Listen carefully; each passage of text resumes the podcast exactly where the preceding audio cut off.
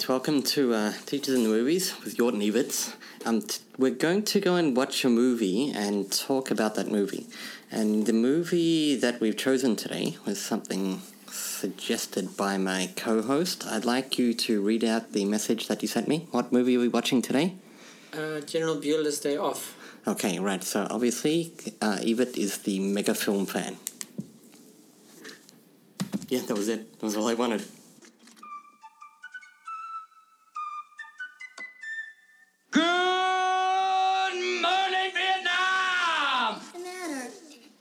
Headache. It might be a tumor. It's not a tumor. Bueller. Bueller. Bueller. We're back. We're back. So, um, Steve, what movie did we watch? So, in actual fact, it wasn't General Bueller, it was Ferris Bueller. As opposed to Jerry Bueller, which you sent me, General Bueller, you thought it was, and Ferris Bueller that it was. Yeah. I mean, who calls their child Ferris? What kind of parent is this? Uh, anyway, You know, this is one of the most well-known movies of all time. I mean, I'm sure if you you typed a top 100 movies of all time list anywhere, it, this is going to be in the, the list. it, it wasn't a book, and I haven't haven't read that one. Um, I must say, it was quite boring to watch. Um, okay, I, I watched this movie a long time ago, and I probably saw it a few times when I was younger, and I loved it. When I was young, I loved it. This watch, uh, having you in the room kind of spoiled it because I was so aware of the fact that it was slow. It's very slow. And um, I mean, the thing is that, in to my mind, okay, he bunked. He, he took the day off school. Yep. Got two of his friends to take the day off school Yep. as well, and then went and danced in a street float party and went to the top of a building and looked down. I mean, these are not things that I would consider to be A fun day off. tantalizingly interesting in lieu of going to school. I mean, I, I think that Look, I, I think there's a great argument in there. Um, now, it could come two ways. Uh, most school excursions are a load of crap and a waste of time and pointless. Or we could look at it the other way and go, um, from what we saw of the school, um, his day out was more educational than he would have got out of a day in class. Yeah, okay, so in actual fact, what, what they did is they really, really showed the worst bit of teaching. It's almost a parody of bad teaching. Yeah, I, I, I loved that. I wish I knew that guy's name. The, the guy taking attendance. All right, so the attendance thing is the the, the one that I've chosen to focus it's my attention. Fantastic. Um, for those of you who haven't seen General Bueller's Day Off, um, Um, you, if you haven't seen it, the the guy who's the teacher, you know him. He's a character actor that's in everything. He's a background actor. He's always a character actor, but he's very good. Okay, so he's he's taking attendance. Uh, in the first clip we see him, he's taking attendance, and he says, "Smooth." No, he it's a nasal drop. Smith. Smith. and he doesn't even bother looking up to see if the child is there. He just calls out the names. Yeah. Um, um, and later on, we see him trying to elicit some something. And Oh, it was What- so good. what he Oh, does is he, he asks the question, goes anyone, anyone, and then just gives the answer. He doesn't. Uh, Yeah, and nominate. then no, he doesn't anything. He doesn't really. I don't even know if he's making eye contact with anyone. He just seems to be glancing around the, the walls of the room, and then he switched to the second terrible eliciting technique. So, uh, Frank was a man who, who, anyone, no. Yeah, it's anyone? terrible. Now the the thing is that as he's doing that, the students are all sitting there blank eyed and with their mouths open, and there's absolute it's absolute boredom. Um, The horrible part about that parody is I've seen teachers do that. That exact illicit. I've seen teachers using that technique, but the students don't behave in that way. In in my experience, when a teacher's using those kind of I- I've seen. I've seen not, not okay. That was obviously supposed to be an extreme at the high school where some kids are picking their nose and another kid is I don't know burning his shoelaces and random things like that. But I've seen a whole class of blank stares. Uh, just a yeah, but not for that long. Um, I, I think that yeah what, for that long. what what the what the movie is trying to do is say, look how boring everybody, look how bored everybody in the school is, and, And look how look much how fun And look how boring the teacher is. Yeah, and- look how much fun everybody's having outside of school. I'll be alone, his friends. Okay, so I want to talk about taking attendance. Okay, go, yeah. so in that little clip, he's calling out the names of the students, obviously before the lesson has started. Yes. Okay, now this is something that actually teachers do have to do. We have to take Yeah, attendance. it's admin, housekeeping. Yeah. it's not what we had done to us when I was a student, but uh, in I the had it done to me. Yeah, in the schools that I work at now, it seems to be a thing. You've got to check that all the students are in the classroom. Um, I have two problems with taking attendance. The first is it assumes that you don't know who your students are. Uh, okay, sure. Um, I mean, if you if you know your students, you can immediately see that Smith is not in the classroom. Um, I would argue that as a high school teacher, you don't have a class. So it's not a matter of knowing your students, it's a matter of knowing every single student in the school almost. If you if you're the the history teacher, you might have 23 groups. I don't think you can know 23 groups. Personally, I can't know 23 groups. It's just not going to happen. Okay, I, I, I grant you that. Is it not possible, even if you don't know this class, then to just ask who's not around? I mean, the students do Absolutely. usually. I, I, it's very rare that I ever take attendance. I generally take absence. I, I just Yeah, think yeah, absence is, is, is easier. simple. All right, And, there um, are, tw- uh, I do a quick head count. There are 19 people in the room. There's 22. 23 on my Yeah. list. Four people are absent. Who are the absent guys? They Right. tell me three of them, and I go, there's still one more. And if they don't tell me, then I go, okay, fine, we have to take attendance. And the other thing is, can't you just take attendance while the students are doing a group work activity or busy with something else? Can't you just go around and do it at that point rather than at the beginning of the class, I only take absence at the end of class. at the end of class? Yeah. I, I don't say I don't believe in the whole. Sorry, if you're ten minutes late, that counts as absent. Yeah. I'm- So the, the taking attendance at the beginning of the class ruins the classroom atmosphere, and cla- classroom atmosphere in a in a yeah, yeah. in a language teaching classroom is In really any important. classroom. Well, if you're teaching binomial equations, I suppose you don't necessarily need a. I would argue the exact opposite. The more boring and theoretical a topic is, the more important some atmosphere is. Because it, it's hard to pay attention to those things. And I, I remember the point when I stopped paying attention to math, and it was in late primary school. Uh, when it became too impersonal. Yeah. I've just read a paper by a guy called Nick Gadd. Nick Gadd, cool name. Yeah. He's Australian, actually. All right, Nick. Nick Gadd, he argues that we. This is actually quite an old paper. This is from 1998. He argues that we spend far too much time being humanistic in the classroom, and that we should just get on with the task of teaching what we need to teach. What does he mean by being humanistic? Like uh, Um, he being divides humanist. So humanism, the the humanist approach is each individual um, needs to reach their own self self actualization But what does he mean by the teacher being humanistic? by focusing on the internal workings of each individual person. Um, so if he, he uses papers, the work by people like Moskowitz and Rinvolucri, who, who argue that, who say let's let's be all touchy feely in the class and get to know our inner selves and um, Uh, you, do you mean the, the type of teacher is going, so what is it that interests you, Johnny? And, okay, let's explore as opposed to actually teaching the lesson. Yeah. Okay. Um, Yeah, right. And in actual fact, in the language classroom, we do a lot of this. If the topic is recycling, they interview each other about their own, Recycling habits. n- not recycling, well, yes, how they feel about recycling and what what the implications are for their life and all that kind of stuff. That's I never do any of that. I, I yes, they interview about each other about recycling, and it's uh, what things do you recycle? Do you separate your? It's just a way to get them to interact. I, well, yes, but Gadd's saying when uh, getting interaction is life is not just about talking about yourself. of course not.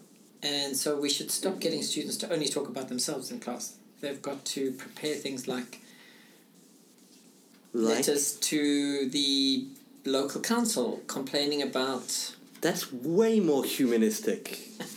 okay, now let's make this not just personal but real life, and try to use yourself to have some effect on the world. That's radically more humanistic, not less. Anyway, what we've got in this movie is a completely unhumanistic teacher. And this teacher has no interest in the students whatsoever. Yeah, And yeah. Um, hasn't even taken any. There's a couple of students who are actually really quite personable, and he. It, he treat, everyone is the same, and actually, I loved the uh, the the classroom. Like they were going through and just having shots of students while he was taking attendance, and while he was doing his droning, eliciting, and the, whoever wrote the movie, they did really good at at charac- the caricature of students. He he had like the really perky, attentive female student, which Mm. everyone's had, the really super keen and. Uh, he had the space cadet that I'm, I'm not here at all. I'm daydreaming. I'm off on another planet. He had kids acting up. He had yeah, it, was great. Um, so, and then should we talk about eliciting? Uh, yeah, we. I mean, I I, think this is- this clip is a great thing to show somebody. Look, How this not to is yeah. This is why some people say listening doesn't work because this is not eliciting. uh, and I've seen it a million times. The Second right, World War so- started. Anyone? Anyone? Nineteen fourteen or whatever it was. Yeah. Yeah. Sorry, nineteen thirty nine. But uh, the that stuff that stuff happens. The teacher thinks that they're trying to teach language, but they end up accidentally going. All right, so um, does anyone know uh, what Wisconsin is famous for? Uh, Okay, in actual fact, that very thing is the second teacher we see also trying to elicit with huge open questions like that. Um, does anybody know? Well, who's supposed to answer that? And what the hell are we?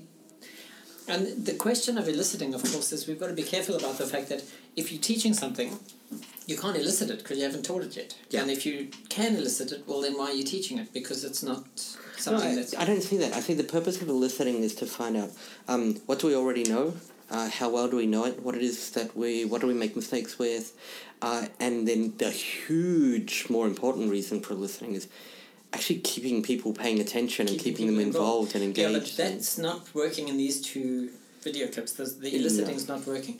I would I take my eliciting to be a schema opening activity. So, I mean, when I say okay, let's think about tomatoes, I'm not actually trying to elicit. But sure, it's interesting to see what they really do know. Yeah. But from this tomato, I, I'm I'm leading to something, and so I've opened the their schemata Okay. to that point. Sure. I mean, most of my listening is, is for example, uh, I was trying to elicit a word that I was pretty damn sure they didn't know. It was unobtrusive. Uh, that's not a word. It's an upper intermediate word, and the class was low intermediate. I'm pretty sure they didn't know it, but the other vocab was boring. I added some extra ones in.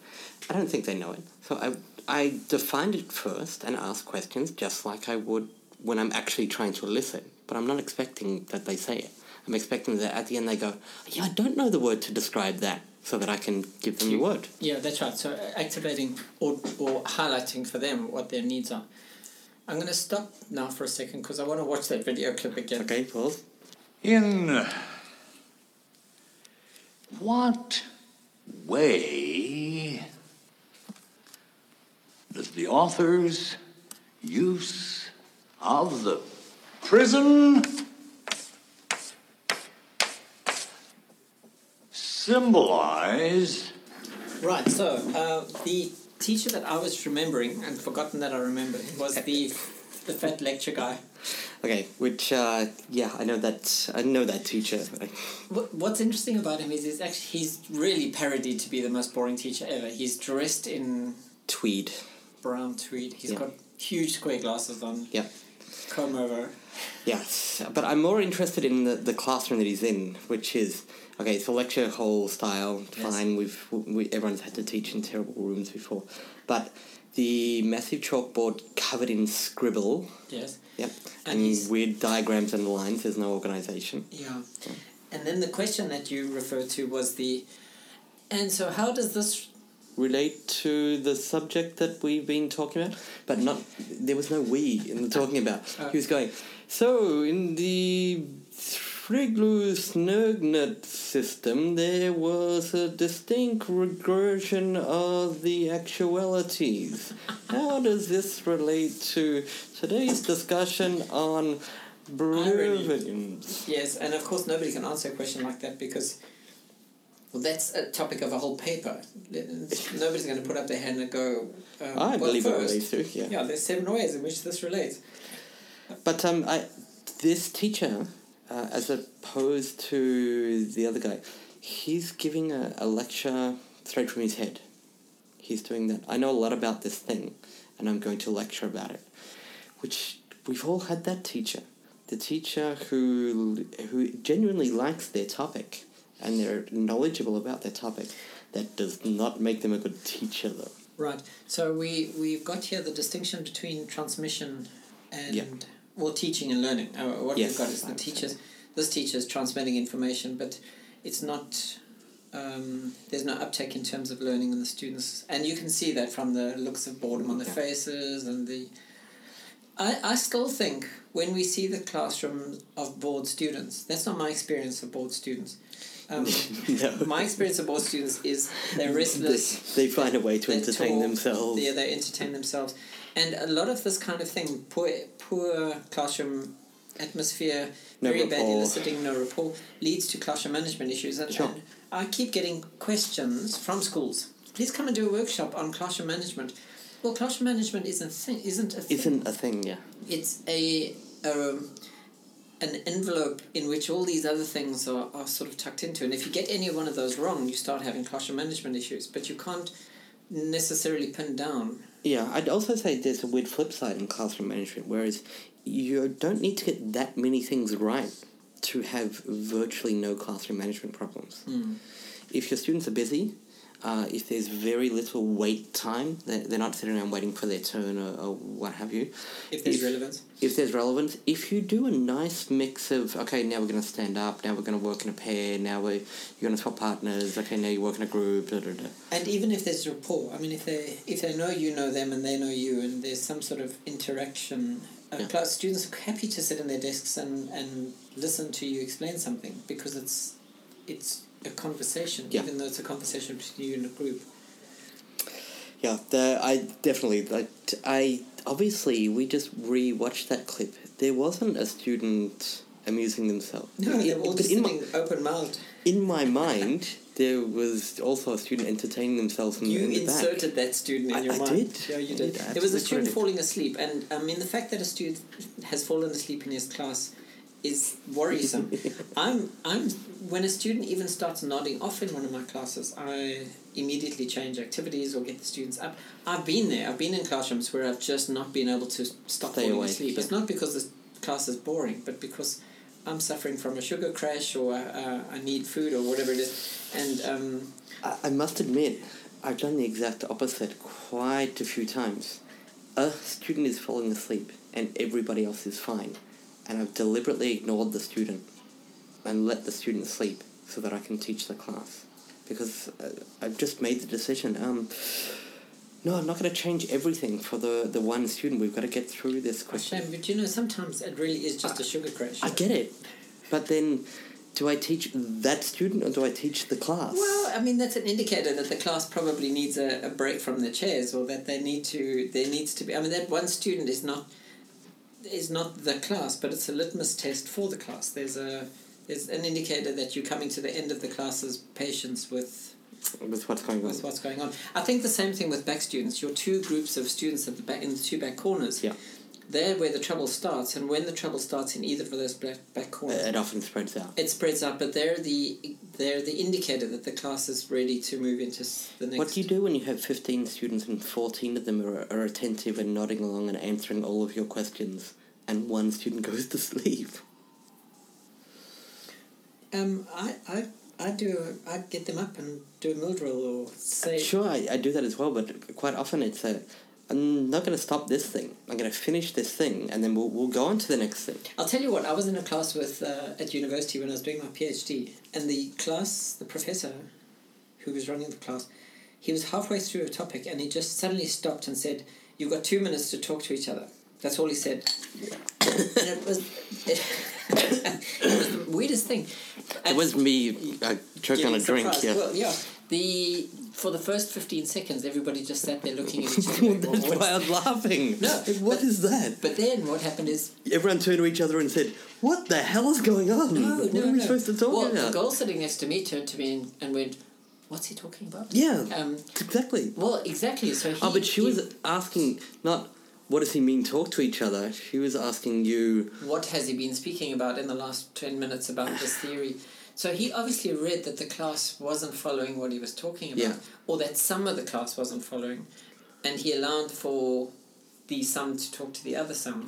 Oh, that's a risky. It is a risky thing, but it worked because we all talked to each other, and then he picked up from where. And then for the students who weren't following it, the, the, in this case it was not bored students, it was confused students. yes, For the students who weren't following, did that two, was that two minutes enough for them to get back on track? I don't know if it was two minutes. I think he when the noise. Yeah, well, he said it was two minutes, but Yeah. he let it go for as long as it for needed For as long to. as it needed. Yeah, I mean the girl next to me was actually confused. She Okay. she genuinely was, and she turned to me and and so I re-explained it in sort of Steve terms. Yeah. And um, uh, I think I thought that was yes, it was risky, but it was quite clever. Yeah. Um, so yes, I've got a student nodding off in the background. He probably would unnod off if he just got involved with something. Okay, turn to your partner and explain what I've just explained, or make five sentences with this language, or I mean, it's just an arbitrary thing, but getting them, getting that student to, to then start doing something. Um, Okay. Look, I mean, I, I allow for that in. I teach a lot of classes that uh, just. They're not in a group together because they should be groups. They're in a group together because these are all the staff of this department in this ministry or whatever. okay. And that does mean sometimes I've got, oh, look, the girl who went to high school in the US and is a fluent English speaker, and a student who hasn't, their only exposure to English was basic high school English, and they, they can pretty much remember the ABCs. But but back to Bueller and his day off.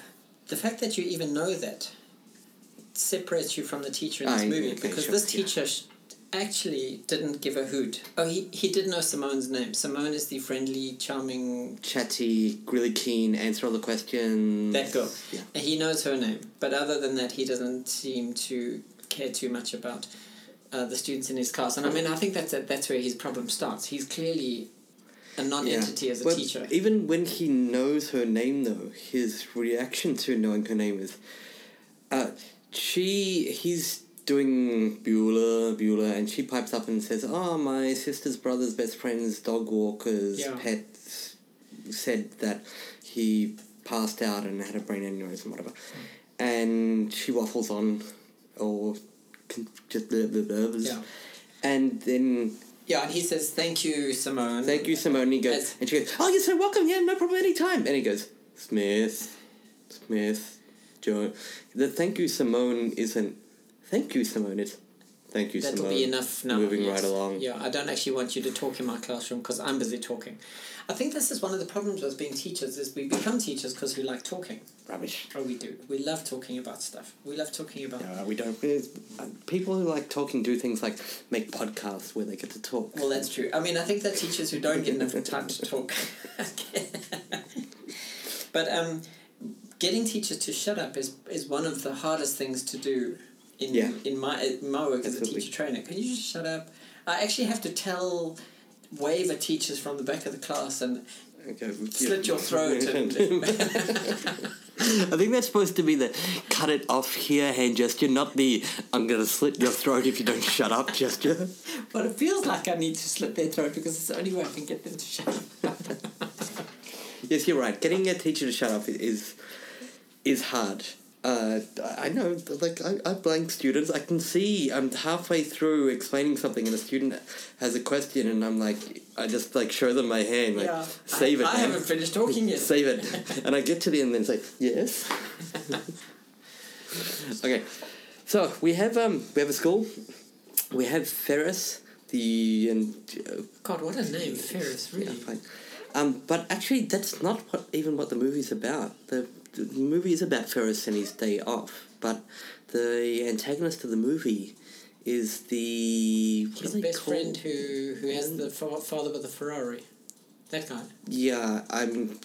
Well, actually, the, no, I mean the the teacher. principal. he's. I, I don't think he's even the principal. He's like the. no, the He has some weird title. I'm the head of academic uh, disciplinarian. I don't think the movie's about him. I think he's just the butt of everybody's jokes because he's the guy who. No, he's supposed to be the driving force of the whole movie. No, I think I think the the friend whose father owns a Ferrari, which has finally crashed. Spoiler alert! Um, at the end, I uh, think you're supposed to do it the other way around. but whatever. okay. Uh, It's a 20, 30 year old movie? um, he at the end 40 year old? realizes that he can fight against his father's dominance and become a And- independent adult. I mean, that's that's. I, I, I get that that was supposed to be the message at the end of the movie, but the movie was about Ferris Bueller, not about that kid. And it's such a.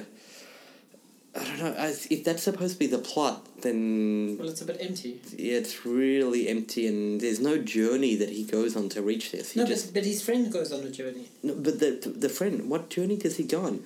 He gets dragged around by his. his friend, and all he does is complain the whole day. And at the end of it, he uh, goes catatonic for whatever. I suppose it's supposed to be an hour or two hours.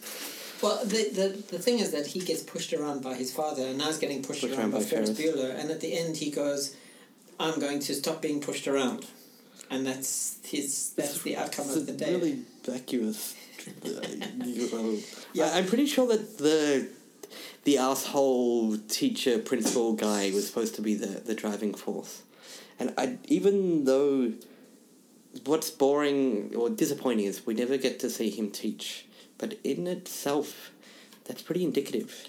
There are teachers who become management or administration because they don't want to teach. Actually, that's a good point. And and people who do that, who get out of the classroom, and become managers, do become small-minded and petty, like this guy Absolutely, is. Um, and they also do a thing where the the classroom is now beneath them. Don't know. I've been, I've been promoted. I, I don't go I don't and do that. that, and and so what they do do instead is focus on. oh, Well, my job is so important, Hmm. It's so much more important than, than the teachers who are actually look. You know, if he was sick for a, a week, the school would still function. But if there were no teachers for an hour, it wouldn't. Um, but yeah, those guys, they they exist. They become ad- admin people, and that's their thing. Is they're admin people. Now this is the guy in this case that just deals with the students. But I've seen teachers do that.